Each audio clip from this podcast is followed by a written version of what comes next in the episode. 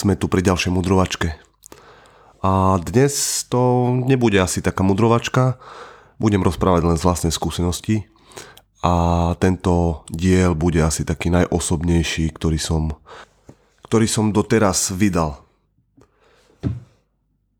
Dlho, dlho, dlho opäť som premyšľal, či vôbec zverejniť niečo podobné, ale myslím si, že áno. Myslím si, že sú ľudia, ktorým to môže pomôcť a ja budem rozprávať len z nejakej tej vlastnej skúsenosti, ako som povedal. A môže sa niekto inšpirovať, môže to niekomu pomôcť. A budú tu ľudia, ktorým to možno nepomôže vôbec a môžu to samozrejme vypnúť a ísť ďalej. Poďme teda na to. Dnes je 7.11.2021. Presne pred 13 rokmi som dostal telefon od svojho brata s tým, že ide domov, pretože náš otec zomrel. Teraz už viete, že táto téma bude o smrti môjho otca a s tým, ako som sa nejako vyrovnával s touto smrťou a myslím si, že asi pre každého z nás bude smrť našich rodičov nejaká kľúčová, nejaký taký životný milník, ktorý nás určite raní. Bude tam veľa smutku a spraví to nejakú jazvu na srdci. Veľmi zaujímavá vec, ale u mňa bola taká, že prvá reakcia nebol plač, ale bol úsmev a radosť. Samozrejme, roky som rozmýšľal nad tým, že prečo to tak bolo a myslím si, že bolo to preto, pretože sa veľmi trápil. Mal rakovinu a ceca dva roky som videl, ako chradol a ako nám odchádzal, čož asi pre veľa ľudí bude také veľmi náročné vidieť človeka, ktorého miluješ a ktorý ti dal život, ako ti umiera pred očami. Takže preto tá radosť, ak som sa, ako som sa dozvedel, že zomrel. Pretože som veril, veril, že tá bolesť už prešla a že sa má teraz lepšie. Jedna ale z kľúčových vecí, nad ktorou premyšľam, je to, prečo momentálne na sebe pracujem. A to je, aby ten odkaz, pokiaľ budem nejako zomierať, alebo keď budem pred smrťou, nebol takýto. Aby si ľudia nevydýchli a neboli radi za to, že som zomrel. A to je, myslím si, že veľmi ťažká vec vôbec vysloviť, ale myslím si, že je to tak.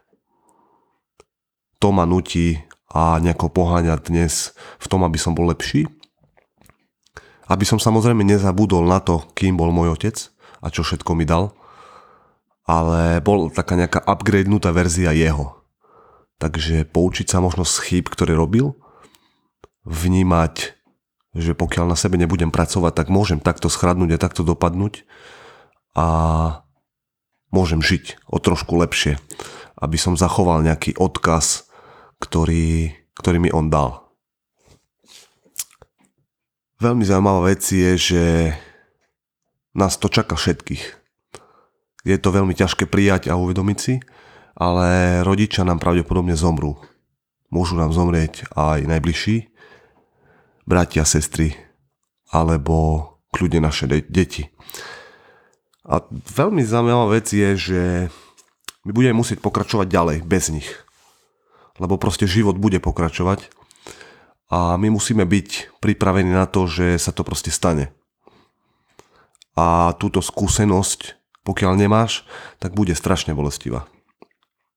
Bude tam veľa smutku, bude tam jazva na tvojom srdci a bude to fakt bolestivé.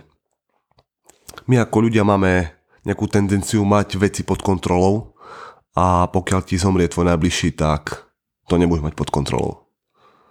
Bude tam veľký smutok a bude tam možno ako v mojom prípade nejaký smiech, potom tam bude veľký plač a veľké vlny smutku, ktoré nebudeš môcť ovládať, pretože tam budú. Myslím si, že prvé týždne sú asi najťažšie a mne najviac pomohlo byť asi nejaký produktívny. Takže sústrediť sa na nejakú vec. A to je jedno, či to je šport, alebo to bude nejaký projekt, alebo čokoľvek, vytvoriť nejakú komunitu, nejakú neziskovku, čokoľvek, čo ťa aspoň na chvíľu vytrhne z toho smutku a čo ti vie pomôcť. Samozrejme, ale pokiaľ ten smutok príde, tak zober si fotky, zober si listy, možno ktoré písal, po prípade, ak máš nejaké video, pusti si to a spomínaj na neho s láskou a s úctou. A potom pokračuj ďalej. Ži svoj život. Pokiaľ si mal s ním dobrý vzťah, tak ďakuj mu za to, že to tak bolo. Pokiaľ si ale s ním nemal dobrý vzťah a mal si na neho nejaký hnev, tak myslím si, že je veľmi potrebné napísať list. V psychológii je to bežná vec, že potrebujeme všetko, čo sme ešte nepovedali tomu danému človeku, a môže to byť robiť, rodič alebo ktokoľvek nám umrel, a vyrozprávať to, čo by sme mu ešte chceli povedať. Ja som napríklad môjmu otcovi dva dní predtým, ako zomrel, v nemocnici chcel povedať, že ho mám rád a nespravil som to. A tak to je potrebné spraviť potom na ten list. Takže vyrozprávať všetko, čo cítim a čo by som mu chcel povedať na list. Napíš mu, ako veľmi ti chyba, ako veľmi si ho mal rád a ako veľmi pre teba bol dôležitý. Napíš mu tiež, že musíš pokračovať bez, ni, bez neho alebo bez nich a napíš mu, že už nechceš ďalej smutiť. Že vieš, že ťa miloval a že chcel, aby si bol najšťastnejší, aby si žil dobrý život. Aby ti on ten život zabezpečil. Napíš mu aj to, čo chceš spraviť na to, aby bol na teba hrdý. Aby tá smrť nebola nejako zbytočná, aby si sa netrapil desiatky rokov jeho smrťou, ale aby si ho svojimi činmi spravil hrdého aby s veľkou noblesou na teba pozeral, kým si sa stal. A kým si sa stal ako, ako človek. Potom, keď dopíšeš tento list, tak naber odvahu. Buď odvážny, buď odvážna a prečítaj ho nahlas. Prečítaj ho jemu, jej.